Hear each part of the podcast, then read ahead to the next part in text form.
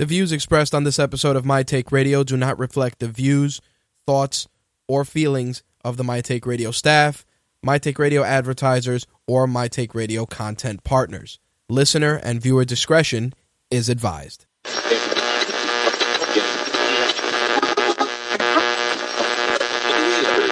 This coverage is live and uncensored, so if you have any small children present, you may want to have them leave the room.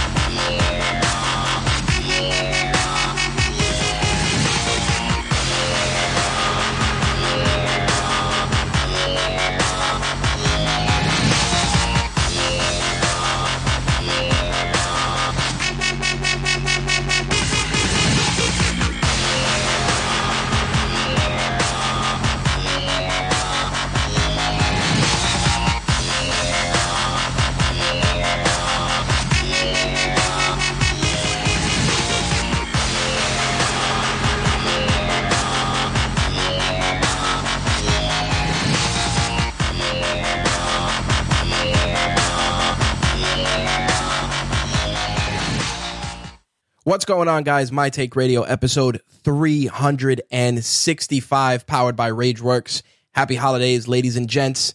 Uh, this is our final show of 2016. If this is your first time tuning in to My Take Radio, My Take Radio is a variety show covering mixed martial arts, professional wrestling, gaming, and entertainment. On Wednesday nights, we break down the latest and greatest in MMA and pro wrestling. Thursdays, we switch gears and jump into gaming entertainment, and sometimes a little bit of tech for good measure. As always, you can watch the live stream for this broadcast and listen to the audio stream by heading to mtrlive.com, where you will see various ways to engage with the show, including an audio only feed that is simulcast to Mixlr, but also video feeds that are simulcast to Restream, Vaughn Live, Stream Up, Daily Motion, YouTube Live, and Twitch. If you are accessing the show from any of those other services, please head over to mtrlive.com. That way you can just interact with us in the chat room, as we do not have chat rooms for all those services opened at the same time. If you're not able to, to enjoy tonight's broadcast live, you can always catch it in podcast format on iTunes, Stitcher, and Tune in Radio. Video, of course, can be found on our YouTube channel. Excuse me, youtube.com forward slash official rageworks. All right, lots to discuss, lots to get into. We're going to keep it short and sweet to close out 2016. Uh, for those of you that are not aware, uh, we issued and released a breakdown of our broadcast schedule for the month of December. Uh, last night's MMA and wrestling show and today's gaming and entertainment show will be the last shows for 2016 as we will be taking a break for the holidays.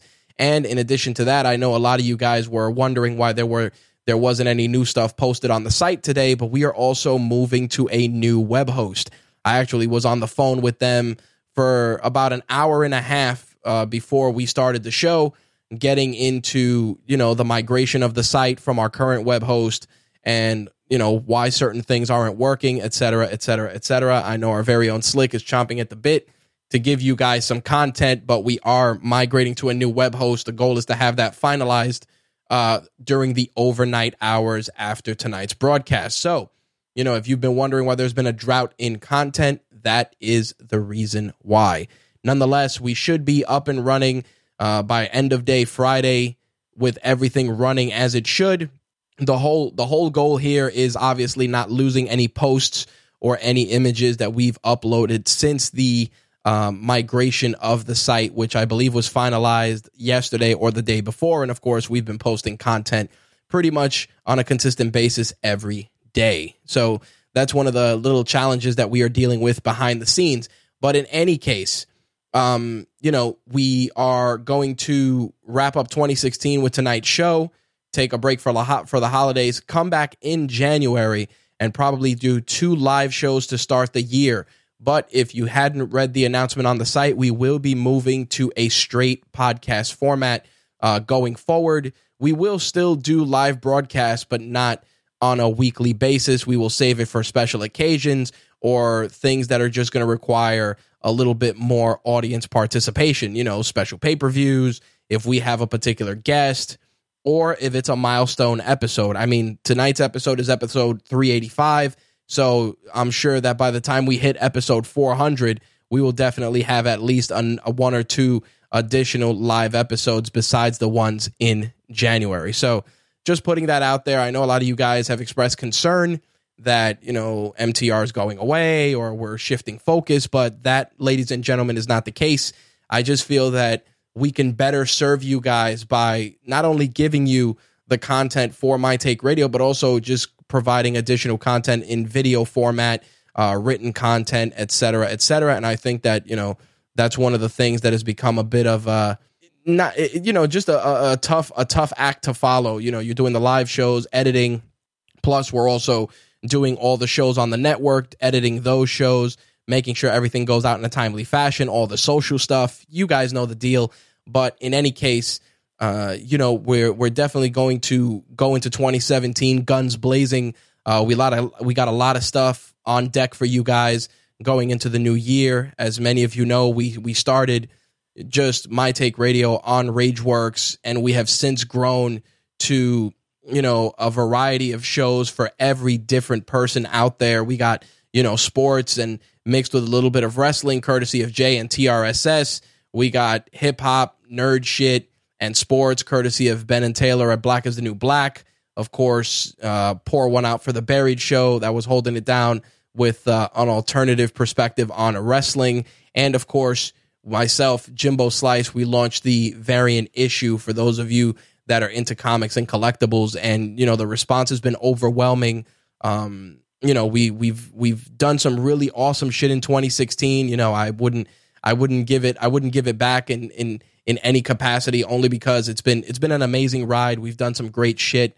Um, you know, I'm grateful not only to the listeners but also to you know the members of the team that are going in there and putting in the work with me, whether it's going to events, uh, reviewing products, streaming, you know, sleep many sleepless nights. You know, it's uh, you know, we're grateful for the support, and I personally am grateful for you know sharing this experience with so many of of of, of my team. You know, these guys, these guys and girls are fucking ride or die, and I'm you know I am one hundred percent um uh, grateful. Grateful's uh, uh, the best way to sum it up. So, with that said, um, you know, we got a couple of things we got to wrap up contest wise. We have our Star Wars Black Series contest, which ended yesterday at um, 11:59, and the winner of that contest is Alyssa.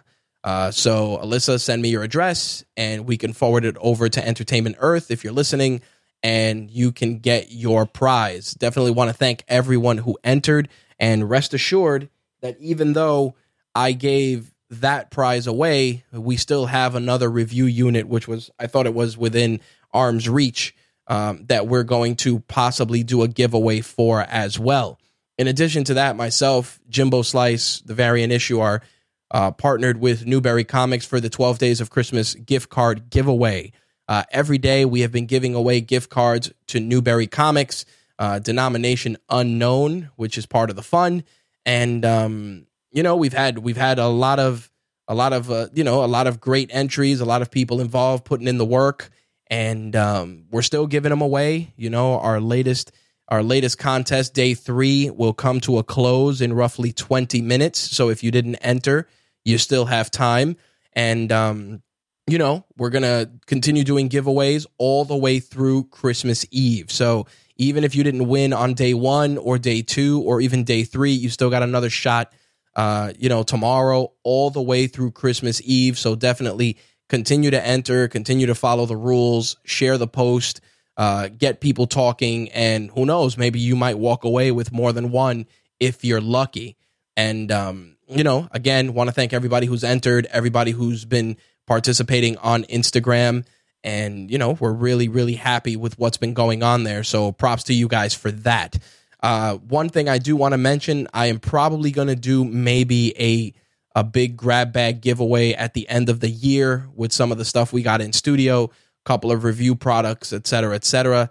Uh, possibly working on giving away an Echo Dot, uh, which is one of the items that is good. You're probably going to be seeing in our last gift guide. in one of our last two gift guides, which should be out this week if everything goes according to plan. Uh, the Echo Dot is fucking amazing. You know, I'm glad that I, you know, my wife picked it up and uh, it's been great. So we're probably going to do a giveaway for an Echo Dot uh, to close out 2016. Maybe uh, the last week of, of the month, we'll put something together and give away an Echo Dot. In addition to that, we're probably also uh, going to do a contest to start 2017 with our friends at Entertainment Earth. They have uh, graciously given us a list of different items that we can give away, and we're pretty much almost 100% going with a Transformers item. Of course, with the recent trailer for Transformers The Last Knight, I think it would be fitting to do a Transformers giveaway. Uh, obviously, the Star Wars giveaway was for Rogue One, which is in theaters now, and you can find our review for Rogue One on RageWorks. Hopefully by by the end of by the end of the weekend, that's the plan. If everything goes as as as you know, as I said, smoothly. So you know, we got a couple of things on deck. So before we wrap up housekeeping, quick reminder: Alyssa, you won the Star Wars Black Series contest. Congratulations! Uh, for those of you that are entering the 12 days of Christmas gift card giveaway. You still have now 19 minutes to enter. Uh, if not, then we will obviously announce our winner and you can enter on the next contest, which should go live, obviously, 1201. And usually we do an Instagram post around 3 a.m. Eastern time so that people on the West Coast, which would be midnight, will be able to see it as well. So again, keep entering, keep participating, keep sharing the stuff, and we'll keep giving you guys awesome, awesome shit. All right. So lots to discuss. We got a couple of gaming items that I want to get into. Uh, I, you know, Slick is going to join me. We're going to break down some of the noteworthy items of 2016 in the gaming space. On the entertainment side, things were a little light. I want to talk about some of my favorite films of 2016. I also want to talk about some of the advances in regards to home theater for 2016, what you should be looking at, uh, what you should be planning for 2017, give you guys a couple of recommendations. And as always, we will take your calls 347 324 3541, 347 324 3541. You can also listen to the show that way. The audio quality will be lower, but you can listen to the show via the call in number. And if not, and you're on a mobile device, you can download Mixlr listen to the high quality stereo simulcast either on your iOS or Android device. All right. So, with that said, let's get this ball rolling and jump into the gaming side of things, shall we?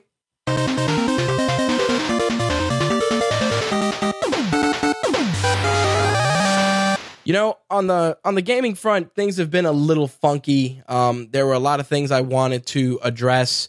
Uh, you know, first and foremost, I feel that with the holidays right around the corner. There's so many different things going on, and so many companies jockeying for your your gift your your gift dollars. Well, that's a that's a poor uh, a, a poor way to describe it. Jockeying for your hard earned cash, whether it's for yourself or for a loved one. And I think each company has really solid offerings. I'm being I'm being genuine in saying this. I think that if you're if you're a Nintendo fan and you can score an NES Classic, then that's that's something to look for. Or you know, if you're a 3DS, a handheld gamer, amazing offerings on the portable space from Nintendo Plus. Super Mario Run dropped on iOS, which is fucking bananas. I actually got to see it in action today, and I said to myself, Nintendo is definitely not fucking around, and um, they definitely did a good job with it. It's fun it's engaging. It's one of those games that you could play on a bus trip or in a lobby, you know, waiting for for an appointment. It's it's great. It's easy to digest, and it's something that Nintendo should have done a long time ago. And I'm glad to see them uh, leap forward with that. Also, gotta say that on the PlayStation side, obviously you got PSVR, you got the PS4 Pro, you got a brand new PS4 Slim, you got a solid lineup of fucking games. I mean, if you read our 2016 gaming gift guide, you saw that there were a slew of great PlayStation 4 titles that we were showcasing as being great gift ideas for your loved one or even for yourself if you want to treat yourself. Um, you know, Xbox, of course, has the Xbox One S, which not only is a powerhouse in terms of gaming, but is also giving you your 4K media fix. Now, with that said, obviously, you know, jumping into that space, whether it's the PS4 Pro or Xbox One S, you know, uh, 4K TVs are a must. And with the prices dropping at a, you know, at a fucking rapid rate, you know that you're going to have a dozen or so great offerings from a variety of companies. I saw a 4K TV. It was an E series television by Vizio, and the picture, ladies and gentlemen, was immaculate. I kid you not. It was without a doubt one of the most beautiful pictures I've seen on a 65 inch TV that had an MSRP of 699.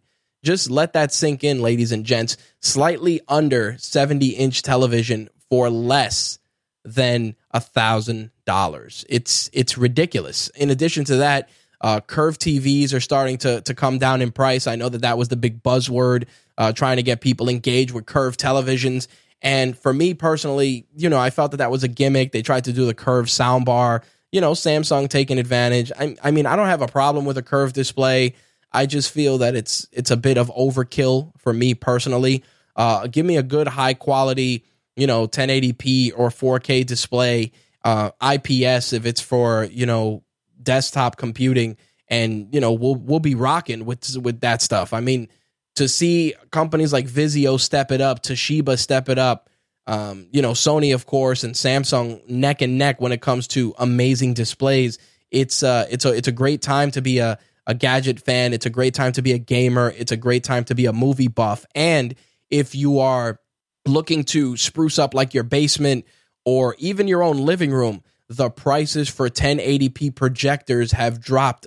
It, it, it's ridiculous. You know, you were back in uh, maybe three, four years ago, I'd say a 1080p projector was, you know, three grand, $3,500. Now you could get a 1080p projector uh, with, you know, a screen and everything else for a little, a little less than a thousand dollars, even in some cases less than that if you you know create your own screen or you know display it on a white wall uh, a buddy of mine i used to work with in my old office he actually had his living room there was a white wall and he would have you know a 100 inch screen. He'd be able to watch nfl games. It was it was a great setup. The overhead at the time he was using a dlp projector and you guys know dlp used to be very very costly. But i really i fell in love with that setup as a as a gamer. The only problem was obviously if you were in a room that was well lit, it would make uh, you know the enjoyment of that of that stuff a little difficult. But things have have evolved so much now, and there's so many better screens that you can throw a projector in your living room, uh, you know, and and not have to deal with some of those challenges like you used to do back in the day. But still, you know, a lot of great value out there if you're a gamer or a movie buff, and you know, we'll break some of that down in you know later on in the entertainment segment. But with that said, I gotta I gotta say this, and the thing that gets me is what's been happening lately with with gaming stuff. You know, Slick and I have talked quite a bit about Pokemon Go and you know a lot of the updates that have come and gone, and the fact that Nintendo and Niantic have really you know they came out of the gate swinging, and now Niantic is kind of just coasting They've obviously added new Pokemon, Togepi, Pichu. Uh, they've added bonuses for playing the game on a daily basis, but I kind of feel that it's uh, it's a little late to the to the game. You know, I just think that um, for me personally, there's you know this is this is the stuff that they should have leveraged when the game was um you know it w- was in its infancy. I think for me, you're you're reaching a stage where people were like, "Oh my god, you know, th- this game is has so many great things." And then like Slick was saying last week and the week prior, they just started crippling features and eliminating trackers and just sucking the fun out of it. And now with all the additional updates that they've announced, it's it's a little it's a little too, you know, too little too late in my opinion. Don't get me wrong, I'm still playing it casually, obviously not as aggressive as I was before, but I think that now even though the game has all the potential to do to do the right thing, there's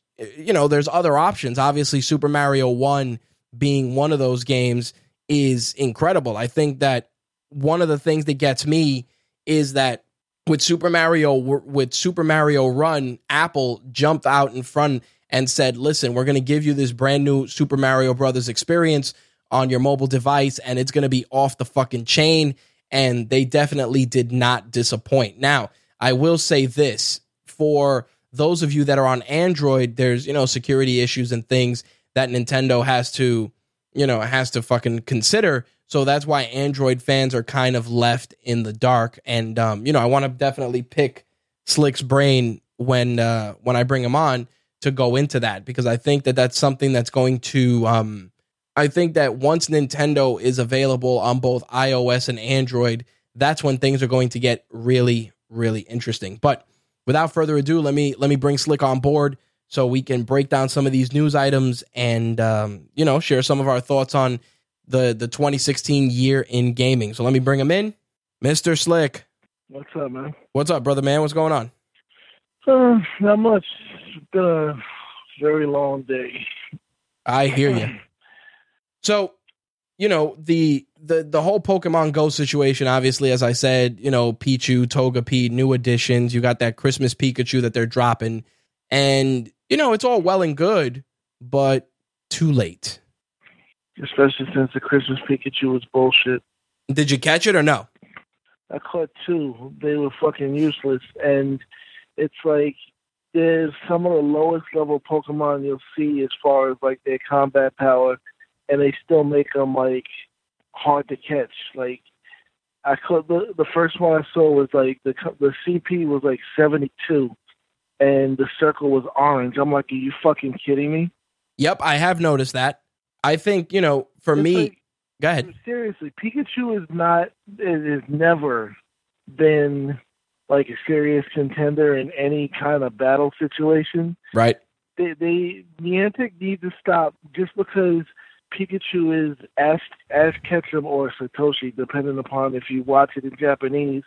His forever companion. It's like, yo, he's not that serious. Right? No, you're right. I agree. Like they they made him one of the hardest fucking Pokemon to catch, and now that they got this little rat running around with a Santa hat on, it's like he's common now, but they they give you the weakest possible ones. Yeah, well, I mean, you know, it's it's for me it's it's just it's just odd that um you know, there the stuff that needed to be done for me personally was just done too late in the game. At at least at least in in the sense that when it comes to mobile gaming and you can you can understand this more more than most you you have a very very finite window when it comes to ensuring the success of your game and the longevity of your game. I mean, a, a good a good example, case in point, Angry Birds. You know, Angry Birds was cranking out games, you know, lightning fast just to keep the interest and keep people involved. They they even went as far as doing that Transformers tie-in. You know, they did a new one now that reminds me of um uh Bust a Move, which, you know, similar shooting the bubbles, doing all that with the Angry Birds. A lot of a lot of good stuff was involved in in that capacity. And it kept the franchise interesting. It kept the people engaged. It kept it fresh.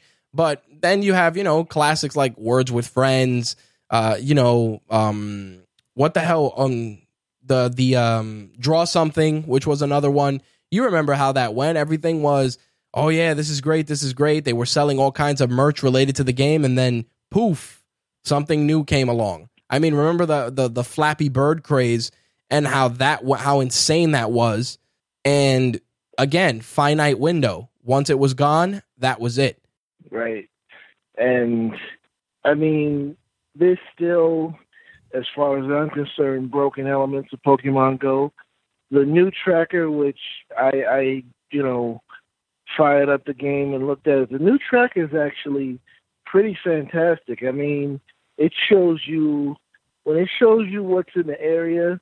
If you can cl- if you can click on it, it will show you exactly where something is located. So if you can get there before it disappears, you're gonna catch it. no i agree Well, you're gonna encounter it.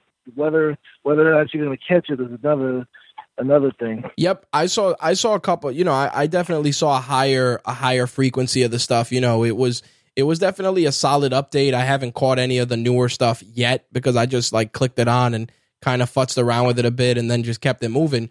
But you know, right now, like as I said, Super Mario Super Mario Run just dropped, Everybody was excited about it. And again, it's just a, a the the same type of Mario game you've played all your life, but in in a mobile offering. And this is what I've said, and you and I have talked about at length that Nintendo needed to leverage. Again, we're not telling that Nintendo, we're not telling Nintendo go out and put out like your new shit on a mobile device, but just something simple with a character that's iconic. And think about it, you know, they did it. Everybody's excited. I've seen, I saw at probably 3 a.m., 4 a.m. Uh, today, people were like, "Man, I can't wait for Super Mario Run to drop." Or does anybody know when it's going to be on on the iTunes store? Like, like countless, countless things on Twitter. You know, even on uh, Facebook to a degree. I, you know, again, whether you choose to buy it or not, it, the fact remains that it was it was something that, in a way, Nintendo did, and while it is great, they ended up hurting themselves too. Because think about it, if you've been playing Pokemon Go on an iOS device, you know, because it's a great Nintendo offering, and you're a Mario fan, guess what happens to Pokemon Go? That shit takes a back seat, you know? Or if you're a Pokemon fan, guess what happened to Pokemon Go a month ago? There you if go. You even stuck with it that long. Yep, you bought the three. If you had a 3DS, that was it was curtains. It was curtains for that game. I think the the scariest the scariest thing is that Nintendo is only dipping their toes in the pool. They could do so much you know, you can take a game, you know, you could do a little bit of Donkey Kong Country and do a game like that or you could do, you know, a you know, a, a very easy Mario Kart type of a title where you can play against other people. Once that happens, you know it's game over. They don't even need to do that because games like that kill cell phone batteries. All they need to do is say, guess guess what we're gonna do for Android and iOS. Right. We're gonna release our Game and Watch library. Game oh wow, that'll do. That's not a bad move. I can agree with that. I think you know turning the cell phone sideways and playing the the original Game and Watch Donkey Kong Jr. To this day, you know if you if you saw that in a store tomorrow, the the Game and Watch thing, you'd buy it. Absolutely.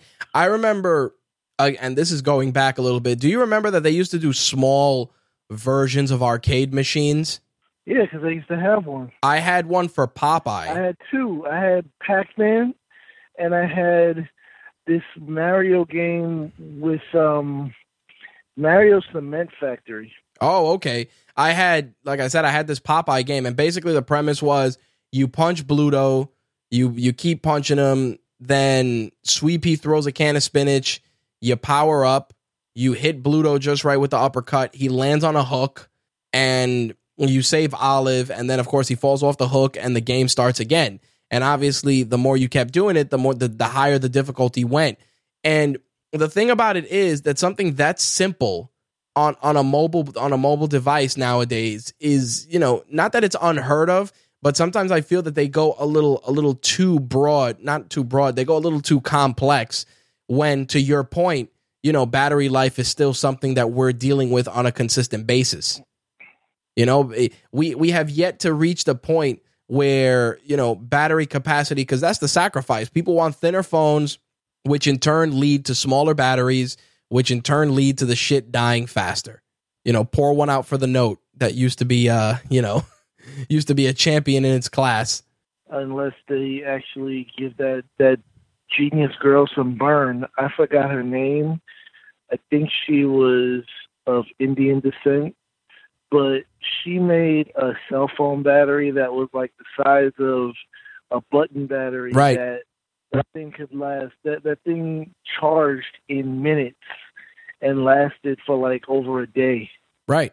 And this is what I'm saying. I mean, this is the technology we got to look at too because as as mobile devices continue to evolve, we are going. You know, it's it's interesting. You know, I was listening to a to a podcast not that long ago, and the the the gentleman that was being interviewed, he said that gone are the days of him needing to travel pr- with a laptop, pretty much, because he pretty he does everything on his phone.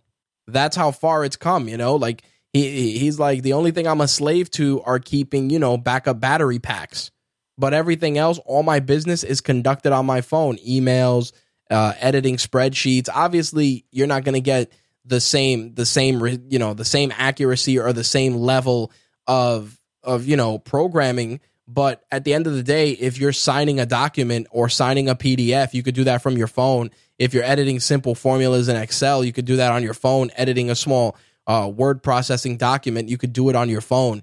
And that's how crazy it is you know? We've replaced so many devices. I think um, a photo that i saw on pinterest which was later shared on instagram and twitter was you know it had a picture of a uh, a portable dvd player a um, a Polaroid, a beeper, a uh, two way radio, you know, and all of them. And in front of it, it said all of this is in this, and it was just uh, you know a cell phone.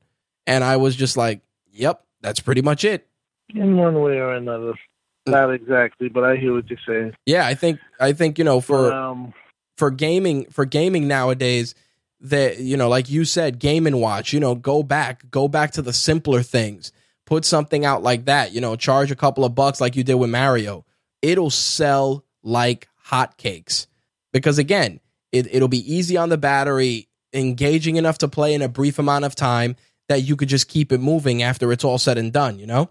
And that's a, another thing that I, I really think why they should try that is because with cell phone gaming, they want to go so hard, right. like you said earlier. They want to go so hard with these games, and it's like they always say, "Oh, look what this cell phone processor can do. Look what this cell phone processor can do."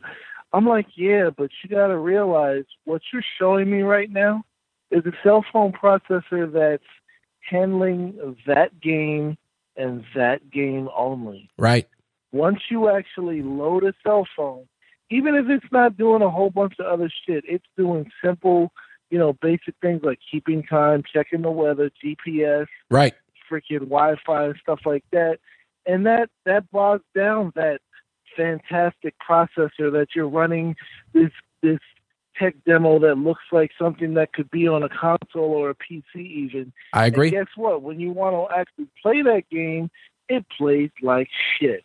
You know, need to go back to simple games that, right. you know, what happened? No, I, am in agreement. Go ahead. They need to go back to simple games like Game and Watch that would need like no kind of processing power, and even even though you know it's not a. Oh man, hold on a second, Slick, because the my laptop restarted. Hold the phone, guys. Oh my god, fucking Windows 10 updates. Hold on a second. It was bound to happen. Oh my god. What a pain in the ass this is. Oh, I apologize, guys. So, my laptop, which uh, in its infinite wisdom decided to automatically shut off and do a Windows update because, you know, I blame I blame you, Jimbo Slice. I blame you and uh, you know, the the retro situation. I blame you for this incident. anyway, while my laptop decides to restart, we can uh, still do some stuff on the um, on the Mixlr side of things. You know, as Slick was saying, and uh, you know, once we get the switchboard back up, we'll bring him back on board. You know, the processing power, and this is what I was going to say to him before we got so rudely interrupted when the when the call when the call dropped. The the processing power and what we're dealing with nowadays, yes, it is great for games. It is tremendous. But at the end of the day, what it ends up doing is it's exactly what Slick said. You're you're applying all this energy to one game when at the end of the day between Snapchat, Instagram, you know, text messages, YouTube, uh, Spotify, etc. Before it's all said and done, that little processor is getting its ass kicked. That when you do finally get around to playing that beautiful, graphically intensive game, it's not going to mean shit. And for me personally, I think that you know, less is more. I mean, I was playing a game which I believe is called Threes, and basically the concept was you were matching up, you were putting together number one and number two to form three, and then anything that formed three you would put together with its with its matching, you know, with its matching number in the sequence. In other words, two plus one is three. Then three plus three is six. Two sixes together is 12. Two 12s together is 24, et cetera, et cetera.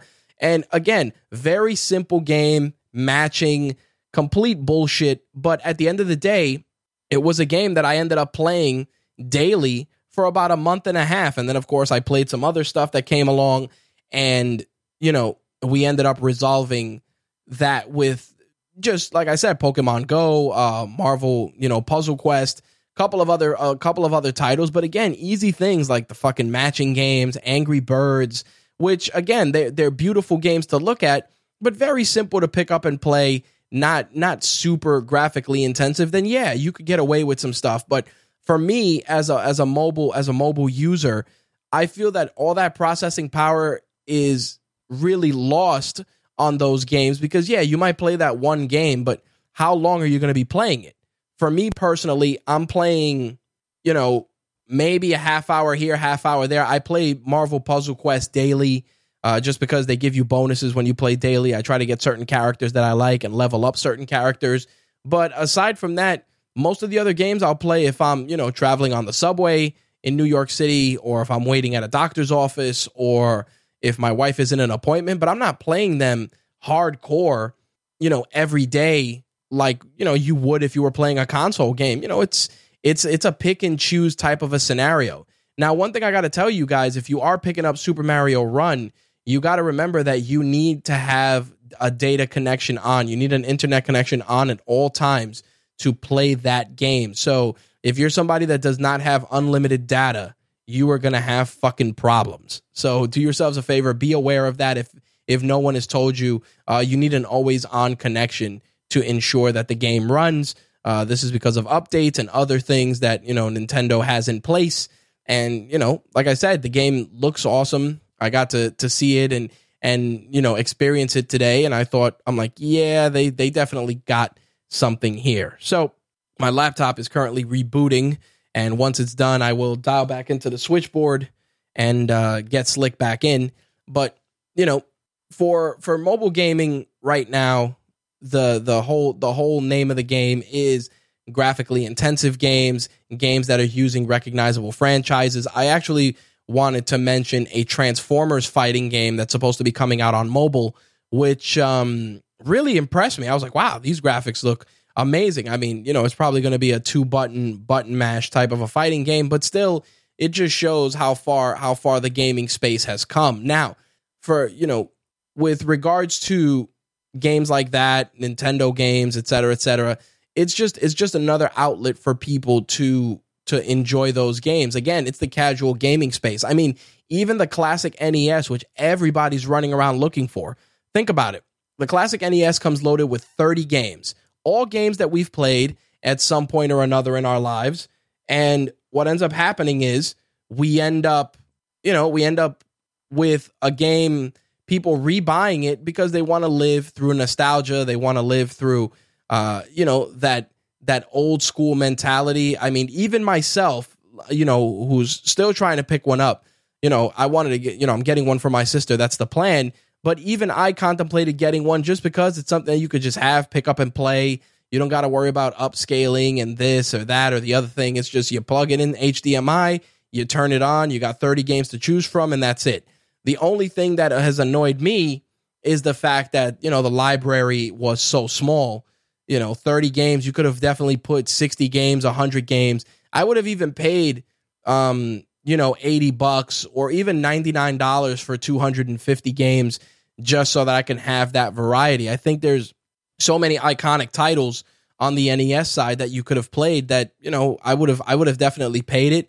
I, hell, I'd even pay. You know, I'm contemplating the sixty bucks now just for the thirty games to have it. You know, for for trips down memory lane. You know, as I've said before, my sister, uh, being you know a person with autism, I, she plays a lot of the games. You know, I got her a Wii U. She still has a Super Nintendo, uh, Nintendo 64. She's always been a diehard Nintendo fan, and you know she has a real old, uh, the not the big Gen- Sega Genesis, but the small square one that they did and she's uh you know she plays that on occasion. And i said man this would be a good trip down memory lane. Plus i can uh get rid of one of those daisy chained consoles that i've been using. You know you daisy chain all the rf switches together one behind the other behind the other into into the um coax on your tv so uh, you know again i want to get it for her but i'd get it for me strictly from a nostalgia sense. So with that said i wanted to move on a little bit until this fucking computer starts up. I wanted to talk about uh, something that Square Enix has been alluding to. Our friends at DualShockers actually discussed it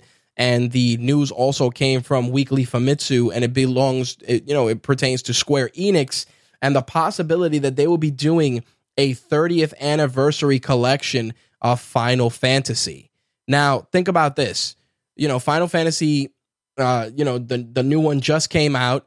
Everybody's been talking about it. It's been for the most part very well received, and now Square Enix is looking at uh, doing something for the 30th anniversary, which uh, is you know it officially celebrates its 30 year anniversary December 18th, 2017. Now, according to what's been rumored and DualShockers mentioned in their piece, uh, gamers would be getting a bundle which would include Final Fantasy 1, 2, 3, 4, 5, 6, uh, 7, 8, and 9 on a single disc or or PS Vita offering. So with that said, I think um, if that drops, I think that's going to sell like hotcakes. Not exactly sure what the price is going to be, but it looks like that's something that they're cooking for the upcoming uh, 30th anniversary of the Final Fantasy series. I think if that drops and it's legitimate, I would definitely pick it up. I mean, I've always been a big fan of Final Fantasy VII, and I've played the other games here and there, not as aggressively as I should, but I think it would be a nice way to have them all and kind of chip away at them one by one. Um, like I said, that's one of those things right now. It was discussed in the weekly Famitsu. DualShockers reported it, and once we get some additional info, we will um we'll definitely make sure you guys get the scoop on that. Looks like the uh the laptop is up and running. Well, almost. It uh restarted, so we can dial back into the switchboard. Hopefully, BlogTalkRadio doesn't fucking boot me out because why not? I'd expect nothing less. All right, let's see what we got. Let's see if Skype loads up. This is this is what this is what happens, man. You know, you try and do the live show, shit breaks especially in this capacity where the computer essentially just decided to update itself, which I got to find a way around that. If you guys have uh, some solutions on the Windows 10 side, let me know. All right, let's get this Skype up and running and get Mr. Slick back online.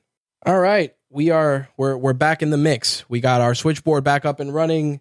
Uh, Slick, when you get a chance, you can dial back in. As I was saying before, uh, I had to do all this little tech stuff. The um, 30th anniversary collection is rumored right now. Uh, mark it down on your calendars. 30th anniversary, December 18th, 2017, uh, with a potential bundle that will include Final Fantasies 1 through 9. Uh, also, on the Sony side, it looks like we're going to be seeing the return of uh, the, the, Valkyria Chronicles, which is coming back to the U.S. Uh, the new title, Valkyria Revolution, is set to be released in Europe and North America this spring on the PS4 and PlayStation Vita. Uh, they are pretty much moving away from the traditional combat system and will be using real time combat, which obviously, if you've played most RPGs, that seems to be the name of the game. Everybody's moving into uh, real time versus turn based. And the thing is also that this game is going to be going to take place in an alternate timeline from other games. Of course, those not familiar with the series uh, Valkyria Chronicles was the first game, started in 2008. There's been two sequels on mobile ever since. People have been huge fans of the game. There was a 2014 port to Steam, which got people talking, and it actually became the third best selling game on the platform at one point behind Call of Duty Advanced Warfare and Football Manager 2014.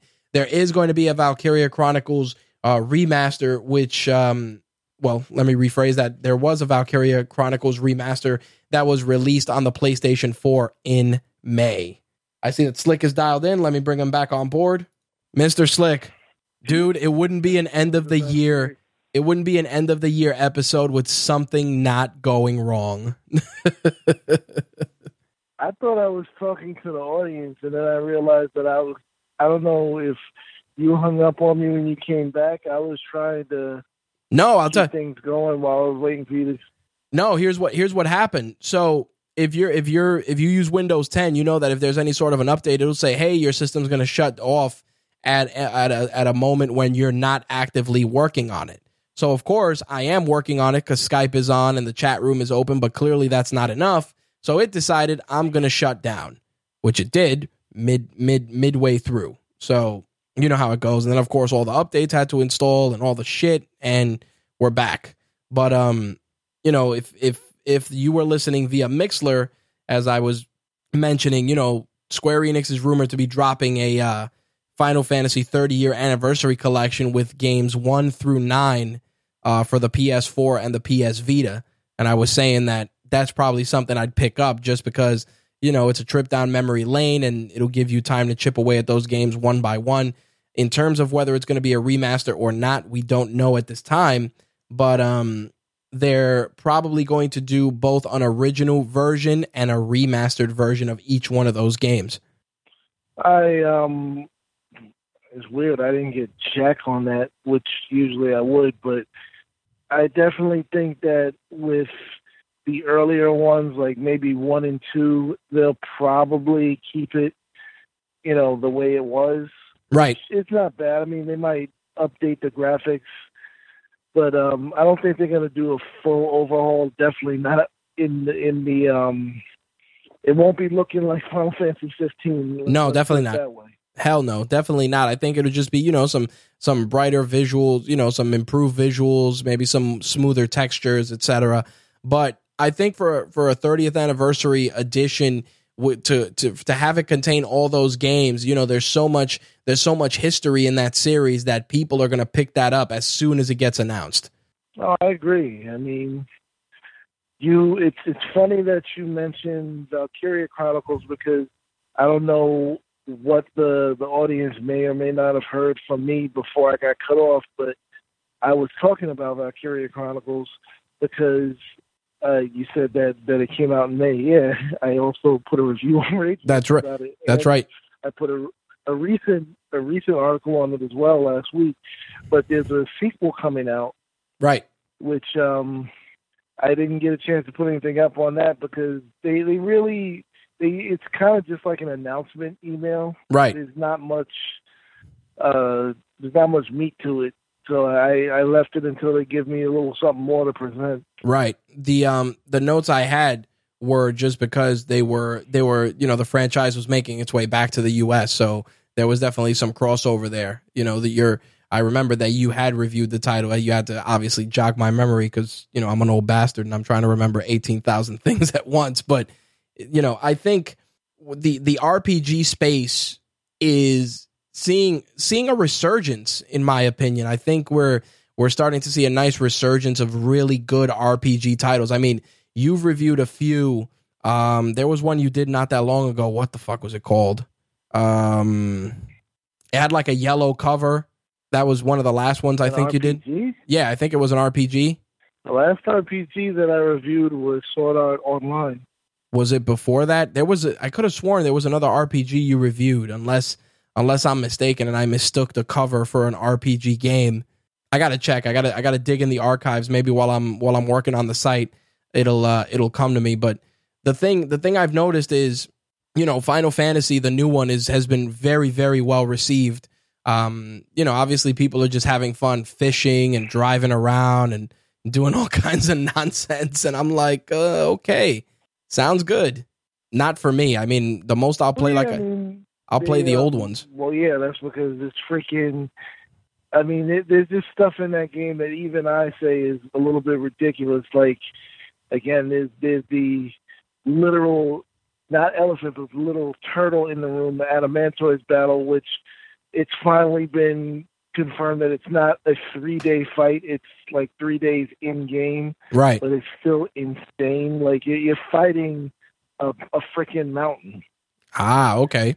It's a it is a turtle or a tortoise, but it, he's the size. When it was sleeping, people thought it was a mountain, and you literally fighting against a moving mountain. Jeez. Its eyeball is bigger than you. Oh my god. Yeah, I've you know it, it's it's weird because you know RPGs they've always had such a such a hardcore following, and I've seen people not that I didn't know that they were RPG gamers, but just people that I thought weren't really into that particular genre. They're like, "Yo, man, I'm picking up the new Final Fantasy today." I'm like, "Really? That's you're into that? Cool." You know, like it was just very very surprising.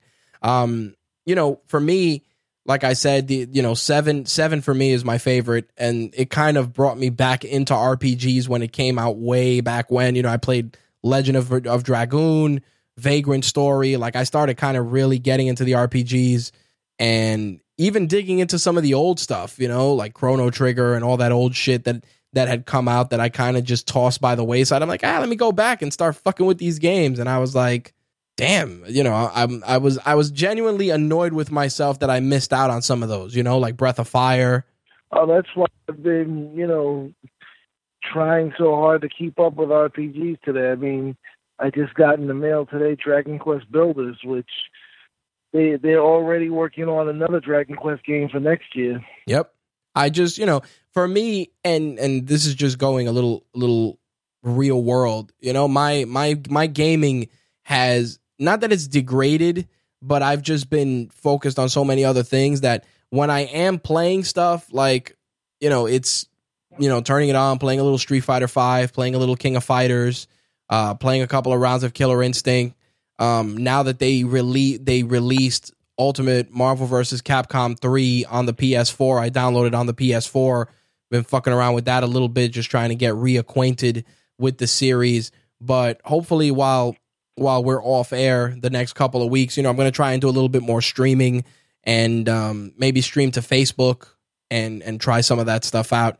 Kind of reacquaint myself because it's been it's been you know reviewing products and playing with products and toys and all this other shit. So got to got to get back into what brought me to the dance, you know.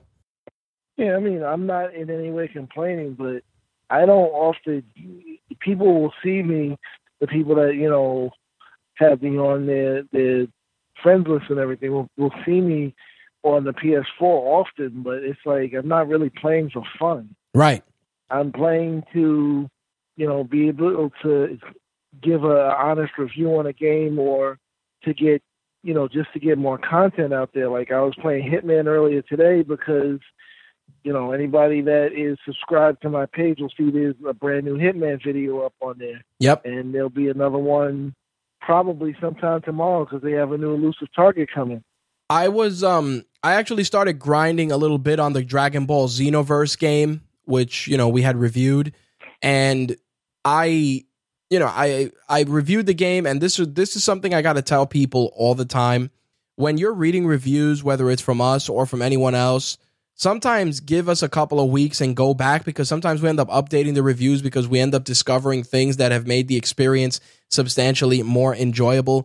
When I started playing Dragon Ball Xenoverse, there were a lot of little things that frustrated me. Um, one in particular was just not being able to play like player versus player battles because you know the update wasn't available you know just bullshit.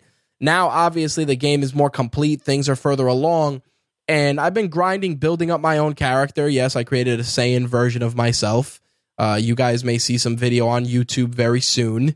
And um you know i i end up i ended up enjoying the game. You know i like the grind getting some of the cool powers and the power ups and fighting some of the more iconic characters. Is it a game i'm going to see myself playing six months from now, maybe not. But for the time being, it's kind of fun to just grind and build the character and, you know, have some of those iconic battles that we've seen in numerous Dragon Ball Z episodes and movies. So to that point, it was it was good to just kind of go back and and sit down with uh you know with a fresh set of eyes to to enjoy a game because like you were saying you know it becomes it definitely becomes a work thing that's for sure yeah i mean it definitely for enjoyment i mean i Uh, people know that I, I definitely love the Hitman game, and I'm looking forward to the second season. But it's like it's like it is what it is. Especially especially when I'm trying to, you know, put content on the the you my YouTube page because that is when when you guys see a video from me, I try to make it as as clean as possible, as easy to follow as possible because it's like one of the things people always say they say thank you because you you give like detailed instructions on how to do something. Right. So i try to make sure that that it's you know as few mistakes as possible. So it's like one one run i might have to do like 10 times. Right. I ain't that damn good at the game. This is i, I, I get what you're saying. lie about that well, sometimes part of the fun is if you, if you got a bunch of people watching a stream and you and you die a couple of times and you just have a couple of you have some fun with it. People can also learn from those mistakes, you know. Oh no, when I do the streams, like I do the streams because it'll be like the their first look at a new level or something. Right. And like you said, we we are enjoying it together. I I say at the beginning of the stream, get ready to watch me die over and over again. Exactly. I And I- then it might happen, or I might, you know, I might do better than I expect. listen. But I it is what it is. I dug up Capcom Fighting Evolution and I streamed it to Facebook to our Rageworks page on Facebook. And I hadn't played the game in a while. Dude, I got my ass whooped. I'm like, yo, whoever's watching this stream is watching me get my ass whooped left and right. But it was good because, you know, I was I- obviously doing a, a demo test, but it was just funny because I said to myself, yeah, this is how it goes when you haven't played shit in a long time. But, um, I did want to mention one other thing because before we kind of move into the uh, the year end wrap. Uh, Polygon put out a piece that said that Nintendo sold get this 196,000 NES classics according to NPD.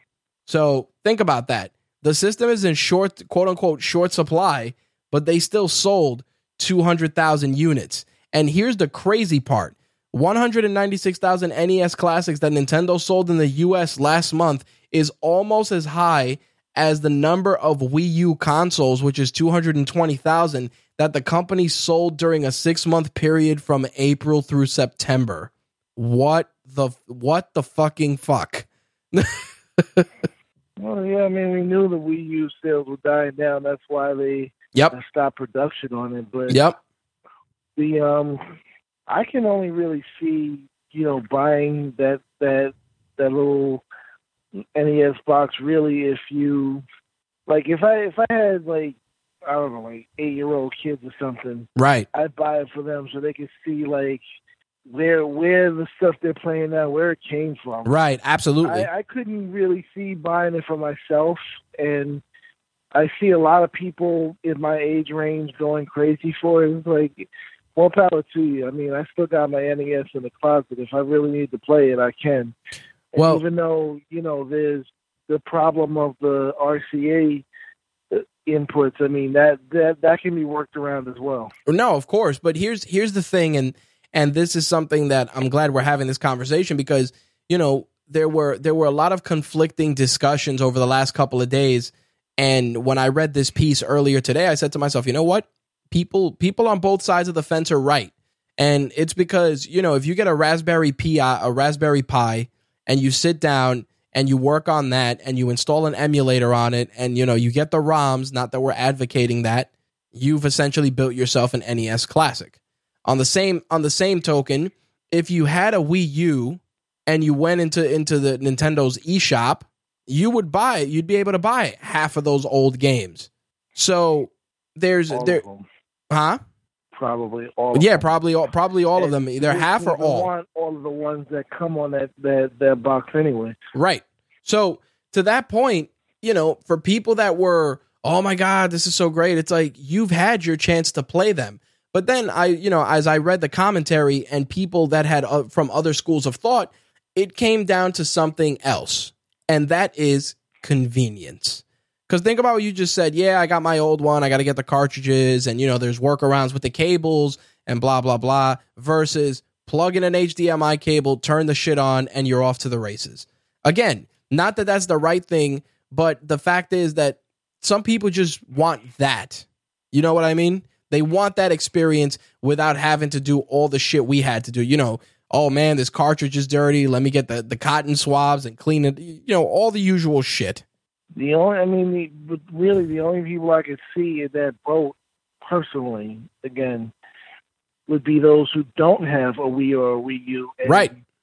According to them and them good old NPD numbers, a lot of you motherfuckers have a Wii or a Wii U in the house, Absolutely. and there's probably at most, if you don't already have them in some way, shape, or form, maybe like five games there that you want, and you could get them for less than fifty bucks. Yep. I mean, even I'm just saying.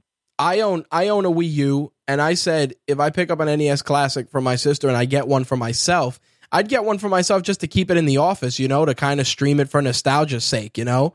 Hey, we're gonna play a little Punch Out today, and and just kind of veg out and do that. But in terms of But look at what you said. You your your first thought was to get one for my sister. absolutely That's totally different. Uh, right, but I'm also about talking about my own like, purchase. Oh, I gotta have this for me. No, in in terms of my own purchase, I'm not actively seeking it, but if I get one, I'd keep it in the studio, you know, just to have it to, you know, play a couple of games, maybe stream for a few laughs, you know, shit like that. Nothing crazy. The thing that gets me, and this is what Polygon was very, very vocal about in their piece, is the following. Of course, Nintendo would have probably sold many more units of the NES Classic if only it had produced them. Retailers didn't take pre orders, which led to immediate sellouts on launch day. The console became one of the most sought after items on the market as the holiday season ramped up with both retailers, with retailers both physical and online continuing to sell out of their stock as soon as Nintendo replenished it. This has led to plenty of angry shoppers venting their frustration at stores, especially when retailers have resorted to confusing strategies in selling the system. This is very true. You know, you got retailers doing lotto giveaways. Uh, You'd think you were getting a pair of fucking sneakers. Oh, you got to get wristbands, or you got to be at the store three hours before they open. Like allegedly, GameStop was supposed to restock it right uh, yesterday and today, and people are like, "Yeah, I got. to I'm going to be outside my GameStop, you know, two hours before they open, so that I'm there." Because you can't even walk in and buy the system outright and then just come pick it up when the truck arrives it's it's fucking you know it's it, it's a problem. I think that if they would have let people just reserve the shit, it would have it would have been a lot smoother. And even if it would have sold out, people would have been like, "Well, I didn't pre-order it, and it's a hard item to find. Fuck it," you know. True. That's the thing that gets me. You know, according to they they talked to a GameStop representative that said to Polygon that the store's retail locations are supposed to have limited quantities in stock, which I said today and tomorrow. And then obviously there's eBay, which you're going to end up shelling out between 150 and 200 dollars. And at that rate, like I said, you know, two weeks ago when I when we were talking about this, I, I'd I'd, you know for 150 I'll go and buy a RetroN 5, which plays you know Genesis, Mega Drive, you know plays all of those cartridges, and then just go to garage sales and pick up the cartridges I'm looking for. There you go. You know, it's it's it's weird and um, it's weird and Nintendo's strategy and the way that it's been handled has been a big factor in the frustration from the general public and to be honest I can't blame them you know my frustration was with that 3DS sale, but that was some bullshit to me. Oh yeah that was a pain in the ass when you were breaking that down I was like what the hell man I was like, like I'm looking at my my screen right now. I'm looking at the MTR Studio. It's like it says we have an hour and 50 minutes of airtime left. right So let's let's imagine that's the the Best Buy screen for for um ordering that that 3DS on Black Friday. that's right I tried to order it. It said not taking orders right now. right Okay. Let's say that that on air timer says an hour 45 now. I come back, the shit says sold out. yep I'm like, what, what the fuck did I miss? I agree but you know what it is bots my friend bots that's that's what it is but um you know I, I'll you know I'll keep you guys doesn't use captchas. This is true. I'll um I'll definitely keep you guys posted as I continue to search for an NES classic. If I do share one, you know, obviously you'll see it on my Instagram or on the RAGE Works Instagram with the caption "Victory" in in caps. But um, uh, you know, until then, if not, I will wait until after the holidays. Now, you know, to to to kind of put the icing on on the you know the final gaming show for 2016, there were there were a lot of great games that we both got to play. A lot of awesome titles. Just wanted to kind of pick your brain, have you rattle off a couple of titles that you feel are just some of the more noteworthy titles in your opinion of 2016 that people should have been playing or should play before, you know, if they get the opportunity. Okay, no problem. Um, I know you got at least 3 in that cranium. dude. I got I got the whole list of what I was doing for you know the the the articles, but um, it also depends on what your console of choice is. I mean, Right. right now, mine is the PlayStation Four because, like I said, Xbox doesn't have anything for me right now. right. Because I'm on PlayStation 4, Rise of the Tomb Raider 20 year celebration is very high on that list. Fuck yeah. Then there's um, because if you're an Xbox person, that's a 2015 game, not a 2016 game. This is true. The um, is Pokemon Sun and Moon for the 3DS people. Um, out of the GTA clones, I would probably say that Mafia 3 was the stronger contender. I actually have not played as much of Mafia 3 as I have of Watch Dogs 2. I've already started, completed, and platinumed Watch Dogs 2 already. Wow. Holy shit. So, uh, yeah. That's I crazy. That last, I got that at the beginning of this week. Nice. Talk about putting in the grind. But um, yeah, I really wanted to get it out of the way because it's it's just well, wait, wait for the review. nice tease. Nice tease. Good work. bottom, bottom line, don't pay full pre- don't pay full price for Watch Dogs 2. Well said. Any other ones? The um, I would say uh, for the fa- for the more family oriented, definitely pick up Lego Star Wars: The Force Awakens, Okay. and that over over Avengers. If you are looking at both, even if Avengers is cheaper, which it probably would be, That's what we ended up Lego getting. Star Wars: The Force Awakens. We ended up getting uh we ended up getting the uh, Avengers game cuz uh Andrea wanted it. And it was it was fun. I mean, you know, it was what it was, but you know, not losing any sleep over it. If you need Marvel superheroes, pick up Lego Marvel superheroes. As old as it is, right. because Avengers just they they just rushed it. I can And agree with that. The whole fact that it's it's um it's keeping with when I say Marvel, I mean the film house Marvel is keeping with their lineup. So Yep. anybody that wasn't in that lineup at that time ain't in that game. Gotcha. Okay. I would um Um, oh you had another one? yeah, good. I, To dude, I could go on. I mean, there, there was that game inside, which was freaky as hell. right, that's right. That game was was really weird. I would There's I- Valkyria Chronicles Remastered that you mentioned. Yep. And then there's Odin Sphere uh, Leaf. If I'm, I'm killing That's that the game. that was the Leaf game. Breather. that's the game. That the the Odin Sphere game. Did that have the yellow cover on or or, or yellow on the cover? No, it's like a blue, blue purplish color. Huh. And that was an RPG, right? Action RPG. Yep. Yep. May I may have I may have confused it, but yeah, I'm like I knew he did another RPG game. I um to to your point, I got to definitely throw Rise of the Tomb Raider in there. I was um I was playing the Tomb Raider that they gave, you know, the the one on Xbox One that they gave away for free, and then I actually played Rise of the Tomb Raider while I was at an event a while back, and I was like, "Fuck!" I could see what Slick is talking about, and um I definitely want to throw it on that list. I got to throw Uncharted Four on that list immediately as a game that you got to pick up. If you're picking up a PS4 this holiday season and you have not played the Uncharted series, first thing you got to get is the Uncharted collection. Then, once you get your big boy pants on with the Uncharted collection, then you get yourself Uncharted 4. And I'm I'm 100% serious when I say this, folks. Uncharted is an amazing series. And yeah, you know, 1 and 2 have their little hiccups, man, but when you get to 3 and 4, holy shit. Strap yourselves in cuz it's a wild ride. So, um on the PS4 side, definitely Uncharted. On the PS4 side, if you're a fighting game fan, obviously I got to throw out there uh, King of Fighters. And if you're a Capcom loyalist, obviously Street Fighter, even if it's uh, you know DLC offerings are a little frustrating. Got to throw those out there.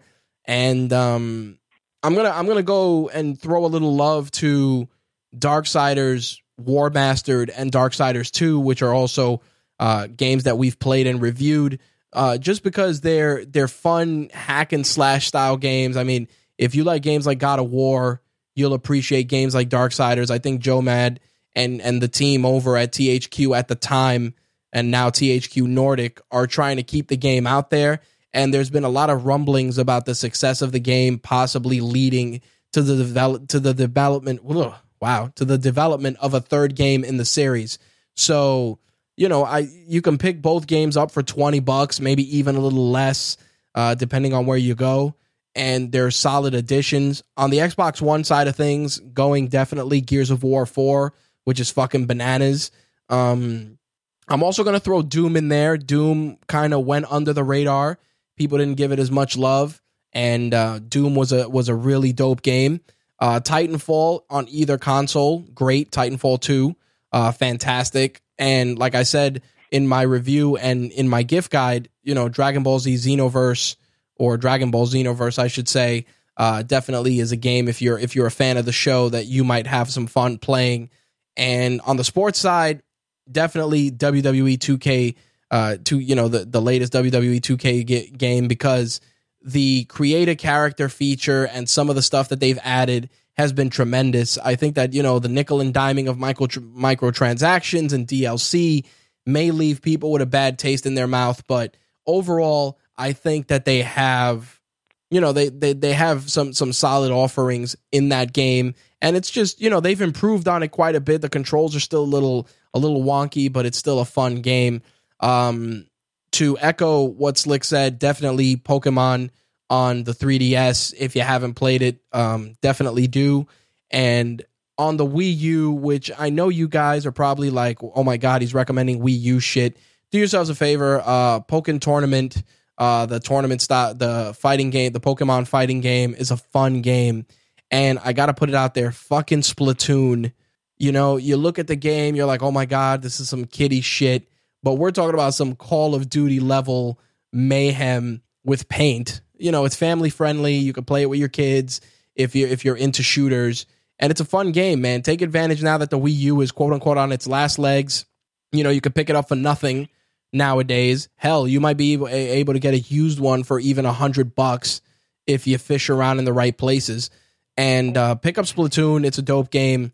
Uh, probably one of one of the best games you know, out of the last crop of Wii U titles that came out. Uh, definitely also want to throw in there uh, Bayonetta, which, you know, Slick has talked about numerous times.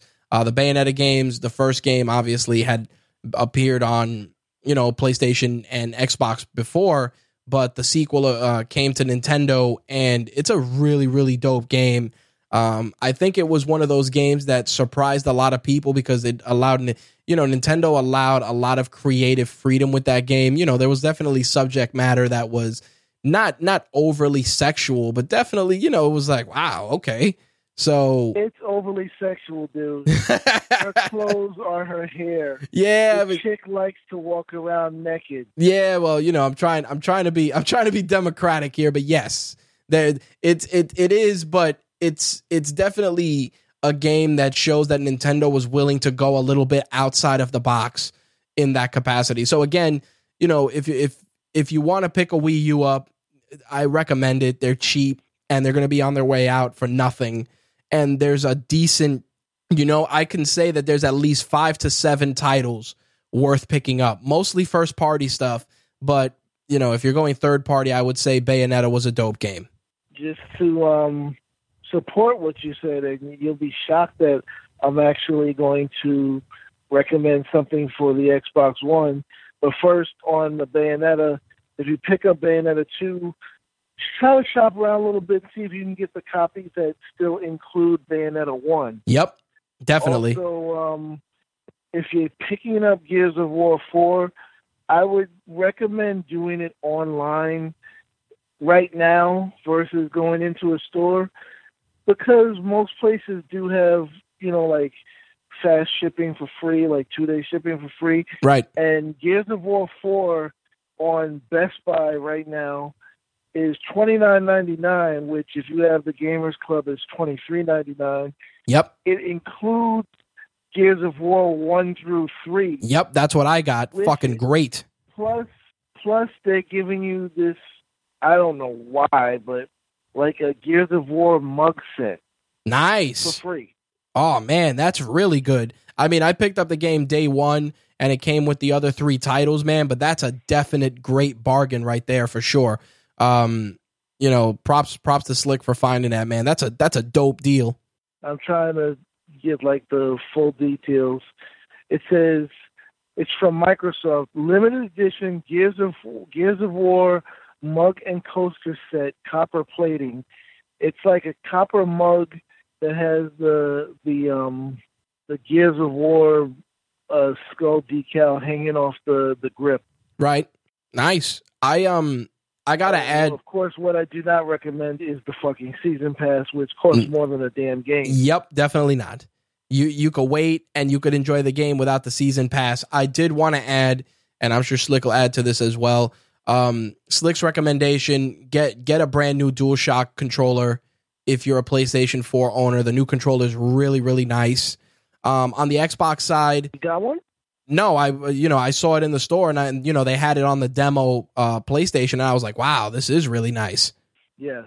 Yep, It has a diff- It definitely has a. It's the same design and everything, but it has a different feel yep. than the original. Absolutely. Also, um, you know, a bit overpriced, but I gotta say that Microsoft Elite controller is fucking boss, man. I mean, it's a little, it's a little, a little pricey, a little pricey, but you can find some deals on it. That I, I think there was a deal not that long ago. It was down to like a hundred bucks. Um, I think if you used a Visa Pay to check out, and there was a, a special too, you could take it away for a hundred bucks. Uh, really nice controller. Also, the new controllers that they put out with the Xbox One S. Uh, the Gears of War one is nice, and also if you have a Microsoft store close by, I believe you can also do it through Microsoft's website. You can order your own custom controller, which is nice if you're into you know really really deep customization from an you know from an accessory standpoint. Uh, the customizable controllers put out by Microsoft are definitely dope. So uh, I want to throw that out there. And if you're contemplating getting into the streaming game, um, you know, there's a lot of great stuff out there. I got to say, Elgato's capture cards, whether it's the classic capture card that I recommended in a previous gift guide or the HD60, which I want to recommend because if you're looking to monitor your stream through your laptop and you don't want any lag, the Elgato HD60S, not the regular HD60, the HD60S is definitely what you're looking for. And if you're looking for an internal PC based solution, the Elgato HD Pro are also really solid. But the original Elgato capture card is great because you can go on Elgato's website and get a dongle, which is always a funny word, to um, play some of your favorite retro titles too. So if you got a Dreamcast laying around, maybe a 64 or something else, you get that dongle and you can plug it in and you'll be able to capture gameplay very easily using Elgato software. So again, you can find those for for fairly competitive prices at your local retailer. eBay is also good, especially during the holidays when people are clearing stuff out. But if you're looking to get into it, definitely, um, like I said, an Elgato HD60 letter S. And in terms of if you want to throw a webcam into your streaming, uh, definitely Logitech C920 is really nice. That's the camera that we originally used for over 200 plus episodes of My Take Radio. Uh, you can find them on sale from 650 to 60 bucks on a good day. Seen them as low as 40. Uh, really good cameras, high quality, and um, great additions. And lastly, if you don't want to use um, Elgato software for their capture card, you can also use OBS Studio, which is free. Or they've been doing some really good deals with XSplit where you can get a lifetime license. They were doing a lifetime license for 200 bucks, which at one point during the Capcom Cup was down, I believe, to like 150. And you know, XSplit is pretty dope because you know you can stream to Facebook, and it's it's adding, it's continuously improving its feature set. So you know, those are just a couple of alternatives if you're trying to get your your foot in the door streaming wise. And of course, um, a good microphone. Slick has uh, recommended the Turtle Beach which um, I can agree with. The Turtle Beach is definitely solid. Otherwise, you can use what we're using a um, ATR 2100, or in this case, it's the uh, the newer one from Audio Technica. It has USB and XLR outputs, and you can use that as well. It's also the um, the one thing that's that's kind of a, shame about the updated AverMedia uh, Live Gamer Portable 2 is that they took out the AV multi cable that they included with the, the original version. Right. So no more streaming of the PlayStation 3 out of the box with it. Like there are cables you can get, but I mean they could have just still put it in the in the in the box like they did with the first one. Right. The AverMedia LG it, it only supports out of the box PC, Xbox One, and PS4. And um, what was I going to say? For some reason, it still it does not have a good solution for headsets, other than if you're you know using the PC, which I mean a lot of people aren't these days. A lot of people just because, especially with the PS4, because it lets you do it right out of the box. A lot of people are streaming with like a PS4. Right. It's a shame that you can't just connect a a standard headset because even with my stream mic, that connects by USB because that's where it gets its power from, Right. and it doesn't have any way to do like pass through power using USB. So it- it might have to stick with you know the Elgato stuff. Yeah, I mean Elgato, and again for for my streaming setup, and I'll give you guys a little a little quick uh you know breakdown. I use a um a Dell a Dell laptop which has a Core i7 processor. Uh, I believe it is the fifth gen i7, not the sixth. And you know it's been great. I've used it to stream uh, with the Elgato software. It's done a great job. I've used it with XSplit, and I've even used it with OBS Studio for testing, and it's been it's been great. I mean, you can get a pretty solid laptop if you want to do that, or you know, you can build a small form factor PC. Uh, you don't necessarily need an i7 if you're if um, you know if you're not doing any heavy video editing. Uh, it's recommended. I personally use AMD for my desktop rig, but a Core i7 on my laptop lets me work very well with no hiccups. Obviously, you want to go hardwired connection. Um, I'm probably going to be selling this laptop in the new year and may actually be getting a Razer Blade laptop just because I want something a little thinner, a little lighter uh, that I can use. And I also wanted to have a little bit more juice so that I can do video and audio editing on the go. But again, that's just my setup. Everybody's setup is a bit different, but that's that's what I'm working with. Anything else to add? 2017, I'm sure we will be doing a lot of upgrading again. Yep, absolutely. That's for damn sure. So, um, anything else you wanted to add before we wrap up? No, I'm good for now. All right. I uh, I appreciate the assist as always, dude. Minus the uh, the tech issues, as always. I appreciate you. All right, man. I'll talk to you later. All right, brother. Peace. That was our very own Slick. Make sure to check him out on his YouTube channel and all the kick ass streams that he's doing. Links for his channel will be in the show notes. Uh, hopefully, once we move over to the web host, you'll be seeing a lot more of Slick stuff in the coming days, along with the rest of our team. So, with uh, that bit of gaming talk out of the way, let us shift gears and jump into the entertainment stuff of the week. Let's get to it.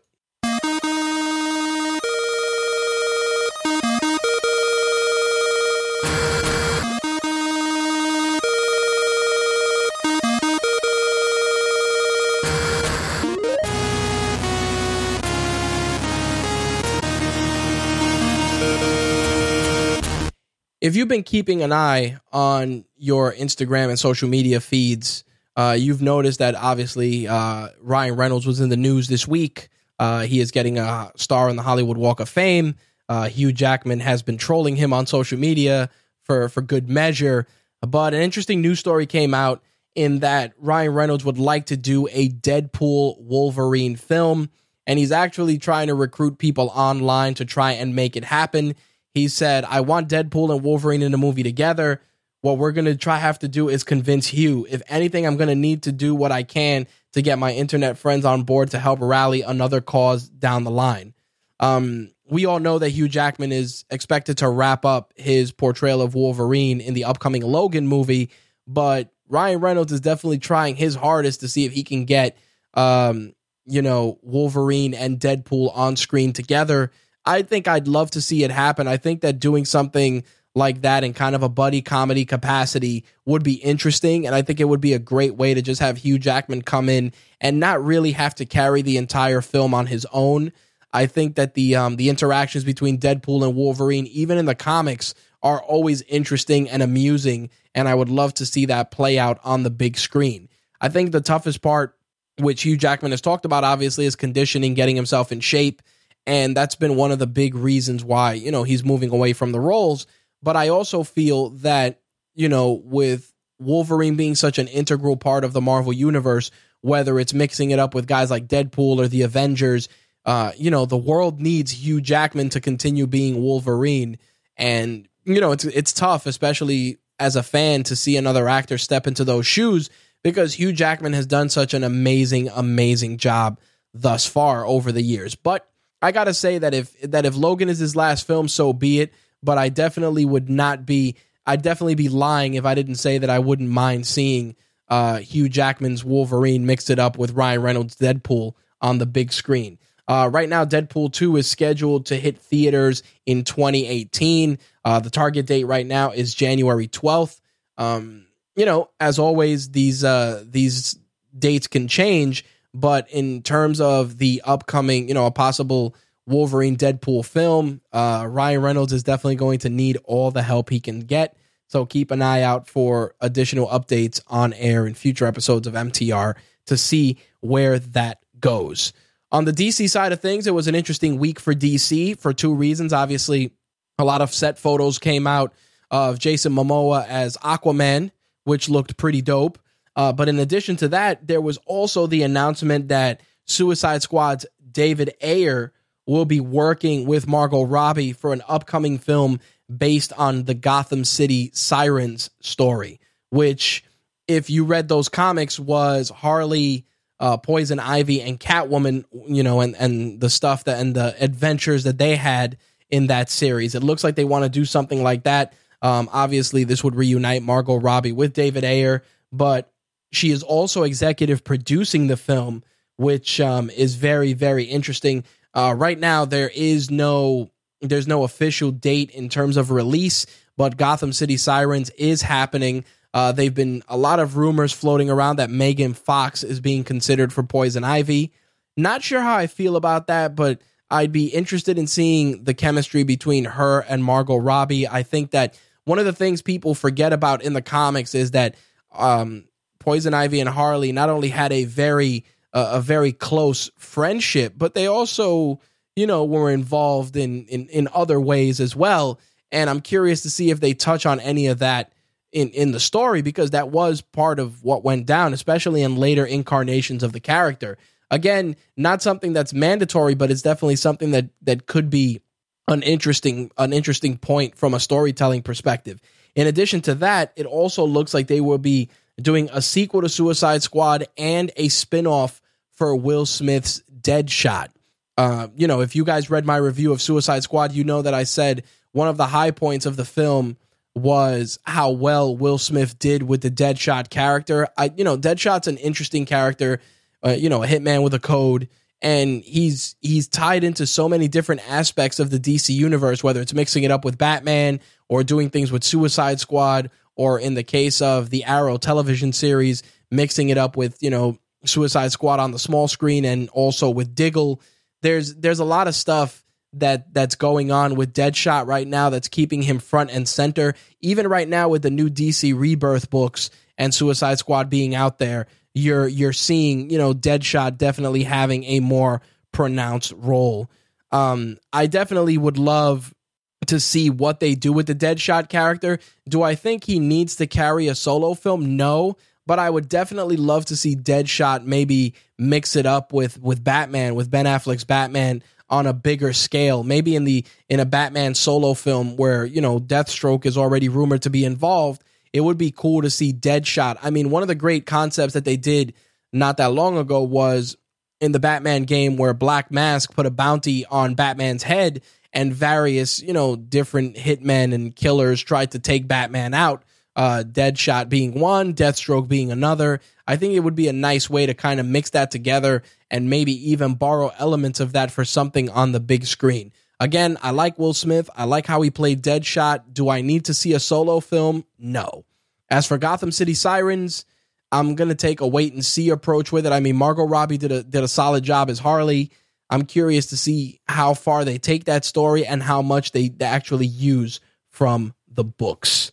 Now, the next bit of news is interesting because as an 80s baby, um, this bit of news, this particular genre of films didn't really come into my life till I was a little older. And um, partially because my, my, my brother was a big fan of these films. Uh, it's the uh, the blaxploitation genre.